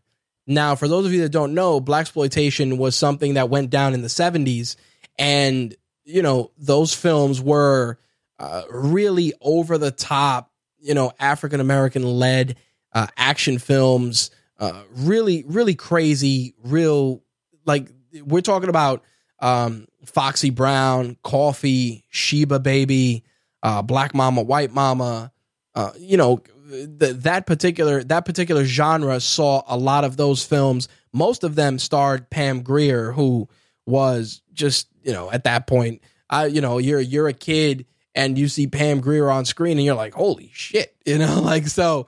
For me, it was it was pretty cool to see that. And the funny thing is that the reason I'm bringing this up is because Hulu is actually looking to bring back a, a series based on a Pam Grier character, that character being Foxy Brown. And what Hulu is looking to do is reboot the Foxy Brown film as a series with Meagan Good starring as Foxy Brown, which originally, of course, the role was made famous by Pam Grier. Uh, I'm interested in the concept. Um, you know, in the original film, Foxy Brown, uh, her boyfriend was murdered by you know by a crime syndicate and um, you know she went on a on a path of, of of vengeance, and it led to some really really crazy moments. If if you get a chance, uh, find a way to see if it's streaming somewhere, but definitely check out uh, Coffy, Foxy Brown.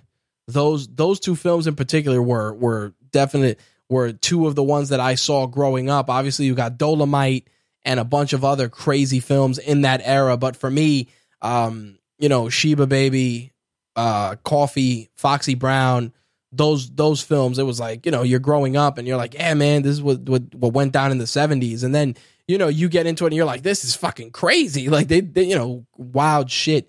And I'm curious to see what Hulu does with that. Not because I don't think Meagan Good is a bad actress, but I just feel that the subject matter that's that's being you know shown in that particular in that particular era may you know, it may ruffle some feathers in 2016 because motherfuckers are super sensitive.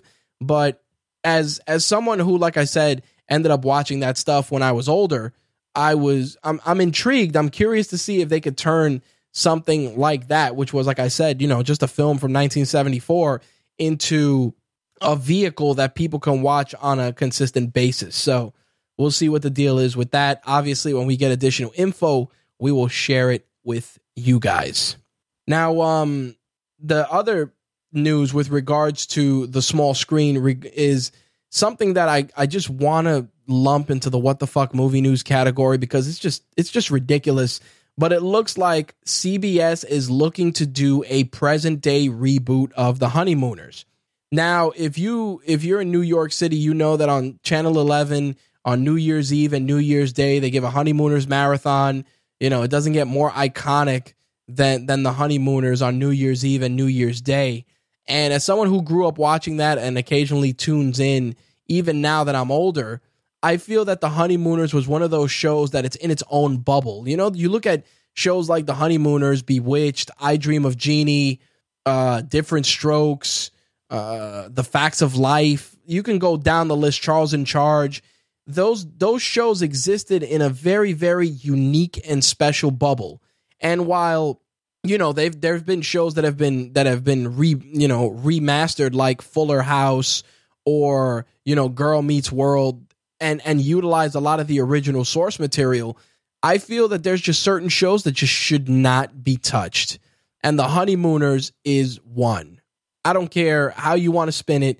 Trying to do a present day reboot of something as iconic as the honeymooners is just a recipe for disaster. And knowing knowing my luck because I can't stand him for whatever reason, they'd probably use Kevin James. He fucking sucks. I cannot stand Kevin James. And it's not even because, you know, he did Paul Blart or he's, you know, basically Adam Sandler's friend, but just because every movie he does, he plays the same fucking guy. I mean, Vince Vaughn is guilty of that too, but at least Vince Vaughn has other people to play off of. You know, Kevin James is just essentially paying playing the King of Queens in other environments. I just I'm I'm not a fan, but knowing my luck, like I said, they'll put him in uh they'll put him in a honeymooners reboot. For those of you that don't know, the original honeymooners had Jackie Gleason, who was ahead of his time, Audrey Meadows, Art Carney, and Joyce Randolph. And basically, it was a, um, you know, it was a show that followed, you know, Ralph Kramden and his relationship with Ed Norton and their spouses. And it was, it was again, it touched on a lot of stuff. The comedy was definitely a little, a little edgy for the time, which was great. And like you, th- those are things that you just cannot recapture. I'm sorry, you can't. You can't do it. But it looks like CBS is going to try. I mean, you know, they did that reboot of um The Odd Couple with uh, the guy from Friends, Matthew Perry. And I mean, it's been mostly well received, but you know, for the people that I've talked about, I've talked to that have grown up watching The Odd Couple, they're just like it just doesn't it doesn't have that same that same vibe. And like I said, it's a combination of many things. Obviously, the actors and actresses that are involved, and also the you know just just the way that everything comes together. You it's tough to recreate that kind of magic. Sometimes it's easy but for shows like that that are just completely iconic it is super super super difficult. But um we'll see what happens. I mean you know while we're on the subject of of tv shows you know we we grew up watching. You know i was i was saddened to hear about the passing of alan thicke um earlier this week. Um he was playing hockey with his son suffered a heart attack and, and passed away. He was 69 years old. Alan Thicke, it's funny because that's the guy that when you look when you saw him on screen, he was without a doubt the quintessential TV dad. He um you know, he he played obviously Jason Seaver on Growing Pains.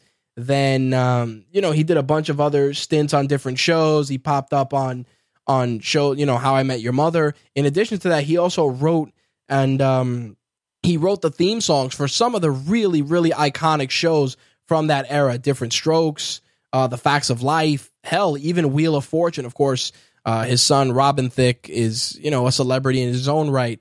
But it was just crazy to read. You know, he's out there playing hockey with his son, has a heart attack, and and dies. You know, it's uh, it was crazy, and and you know, seeing so many people speak so highly of Alan Thicke. He's one of those guys, like I said, as somebody that watched him growing up and saw him show up on different shows and saw interviews with him and different things. He was always he always had that vibe of being a genuinely nice human being. You know sometimes you watch these guys on television and then you see them in other settings or even in person if you meet them and it's genuinely not the same. Alan Thicke always kind of just gave off the vibe that he was a genuinely nice guy. And um, you know, he was he was one of the good ones, man. So I was genuinely bummed to hear that he passed away. Um, you know, like I said, he uh, he suffered a heart attack while playing hockey with his son. Um, of course, obviously, it, you know his his career lives on with stuff on Nick at Nite and and numerous other broadcast outlets that play reruns of Growing Pains and some of that stuff. But um, it was it was wild, man. It was wild to read that. That's for sure. The other thing I wanted to mention, and I think this will be a great way to close things out. Obviously, Star Wars Rogue One is in theaters now and we had talked a little bit about the Han Solo solo film, no pun intended, that's scheduled to hit theaters. But all signs are pointing to that that film hitting theaters 2018, and um, they're looking to start filming in February. So obviously, we're getting Star Wars Rogue One. We still got the continuation of the Force Awakens on deck, and we got a solo Han Solo film. It always feels so weird saying that on deck as well. So definitely a um a solid time and a great time to be a Star Wars fan.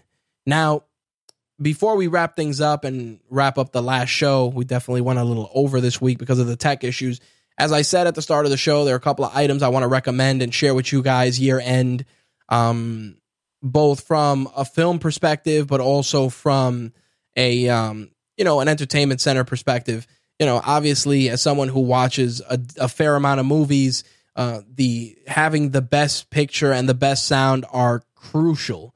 And right now, you know, with the with the uh, emergence of 4K, a lot of people are kind of you know circling possibly upgrading their setup for the upcoming year, whether it's because they intend to buy a PS4 Pro or an Xbox One S or an Xbox Scorpio and also because obviously the mediums are changing. And I got to say that if you're if you're not if you haven't picked up a TV already, be you know with a good deal this holiday season, please hold out until February during Super Bowl season, you know, during Super Bowl week, uh, because they really do some amazing deals when it comes to that. I mean, even the Sony TV I have, which has a 240 hertz uh, rate, it's um, I bought it Super Bowl week at the time, and it had originally an MSRP of like 1870, and I ended up getting it for like 980 when it was all said and done, under a thousand dollars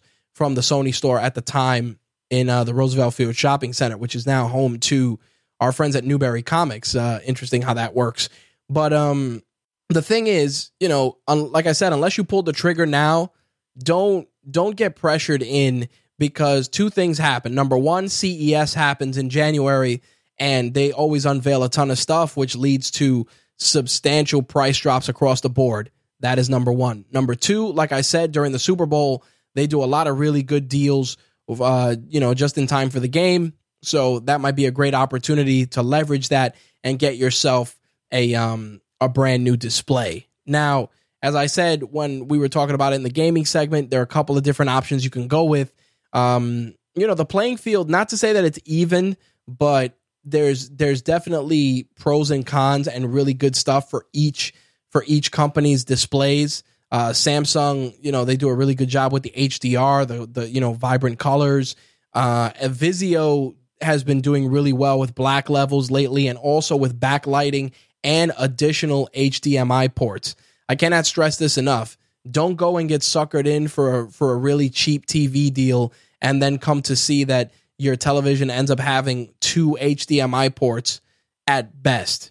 And I say this because HDMI ports are, you know, they're, they're, they're important real estate. You obviously are plugging in your cable box or satellite dish receiver, and you're plugging in your console. And if you decide to get something like an Amazon Fire Stick or a Roku stick or an Amazon Fire TV or an Apple TV, guess what? You won't have a, uh, a port for that which again, it's a pain in the ass because then you got to buy an HDMI switch, which you know it helps, but it's just another thing that you have to babysit. So please do yourselves a favor, uh, make sure to keep an eye on the HDMI port count when you're looking for a TV. Also, make sure that when you go and you're looking at a TV at a, a store like Best Buy, you know where they're set up to have the highest brightness possible. Tweak the settings.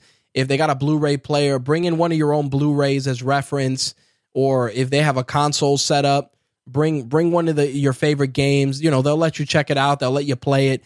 I mean, you're dropping, you know, a, a couple of hundred bucks. Do your do your homework, folks. Please do that.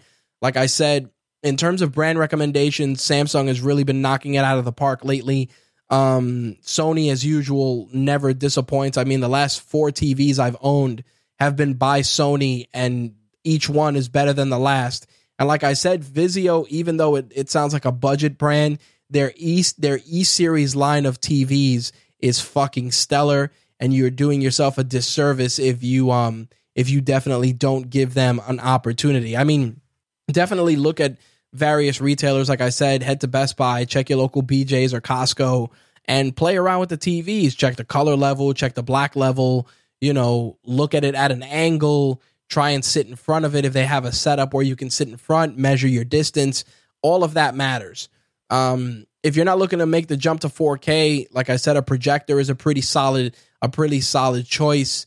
Uh, definitely get yourself a pull down screen if you can. Yes, you could use a white blanket tacked on a wall, or you could use a white wall, but better to have something that's nice. You pull it down, and you're able to just have the best picture and the best representation of color possible. So definitely do that.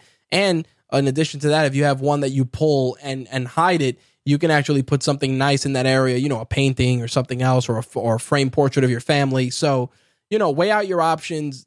Ask yourself what you're going to use it for. If you're watching movies, you know you want really good black levels of you know a decent amount of HDMI ports because, like I said, you're going to be streaming, you're going to be watching Blu-rays, etc. You might as well be ready. Also got to throw out there when it comes to audio quality there's a couple of offerings out there. Obviously sound bars are the name of the game. Uh bose does a really good sound platform which is pretty solid. You can pick that up for about 300 bucks if you're a bose fan. Uh once again vizio is killing it with um their soundbar offerings i currently have a vizio soundbar that has quote unquote wireless uh, rear speakers, a good sub, and the sound quality is pretty solid. You can pick it up for less than two hundred dollars. Um, if you're if you're a Sonos user and you already have Sonos in your house, then you can look at the Sonos Play Bar, which also can integrate with your Play One or Play Five speakers for a complete home theater experience. Definitely a lot more expensive. So uh, please keep that in mind if you're looking at Sonos. It is definitely expensive. Uh, Amazon is doing a deal on an Onkyo uh, home theater setup, which is pretty nice. You get the five speakers, the Onkyo receiver, which is capable of receiving 4K and 3D, has up converting capabilities, and best of all, it has a whopping six HDMI ports. I'm going to try and put the link for that in the show notes. Uh, right now, I think it's on sale for 300. Usually, it has a $600 price tag, so you're saving half half the money right now. Um, definitely a solid pickup. Obviously, not recommended if you're going to put it in a, in a smaller space because obviously you got to run speaker wire and et cetera, et cetera, et cetera. But if you do have the space, or if you just want to have some booming sound, uh, that Onkyo setup looked really, really impressive. And I actually saw the previous one that Onkyo had put out, and I was definitely impressed. Now, in terms of 4K players, you know, you can very easily pick up a 4K player and lay out the money but you could also pick up an Xbox One S, which currently plays 4K discs and does 4K streaming. Plus, you could play some games on it, and you can pick it up for pretty much almost what a what a good 4K player will run you. Again, you know, right now you can get a 500 gig Xbox One S for 249, and a good comparable 4K player is you know 150 uh, to 175 depending on the make and and model. So um definitely keep that in mind as well. In terms of recommended Blu-rays to to showcase your awesome TV and your awesome uh, Blu-ray, uh, you know the Transformers movies are good. Uh, Lord of the Rings, Star Wars: Force Awakens is a great reference disc.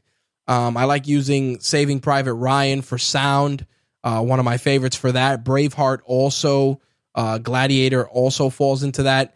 Um, any of the Marvel Studio films, and always I cannot stress this enough. If you can, uh, grab a couple of Disney Blu rays. They usually have calibration uh, features for you to calibrate the colors and black levels on your TV. Please take your time and do that. Uh, very, very important. You can also pick up a disc called Digital Video Essentials, which will allow you to tweak the black levels, the contrast, everything to get the best picture possible. So take that into consideration. Lastly, I got to add um, and this is something where you know it's it's up for debate for streaming services. You know netflix is starting to do 4k stuff. Amazon is starting to do a good job. If you have amazon prime they're starting to really do some great original programming and content. Hulu is hit or miss. I'm not a fan because you're still paying and getting commercials but netflix and amazon prime are both good deals as somebody who buys a lot of stuff from amazon prime it was a no-brainer for me personally but again think of the programming, think of what you're going to do. Um, you could probably you could probably do well with uh, HBO Now and maybe either a Netflix or, or Amazon Prime subscription. Uh, you know, just for the HBO programs, and HBO gets a, a decent amount of the new movies when when you know when they're available. So that's another thing to consider as well. All right, so I've given you guys my take on gaming and entertainment, plus a shitload of recommendations for this holiday season. Um, as always, I'd love to hear yours, even though we're going to be off air until the new year.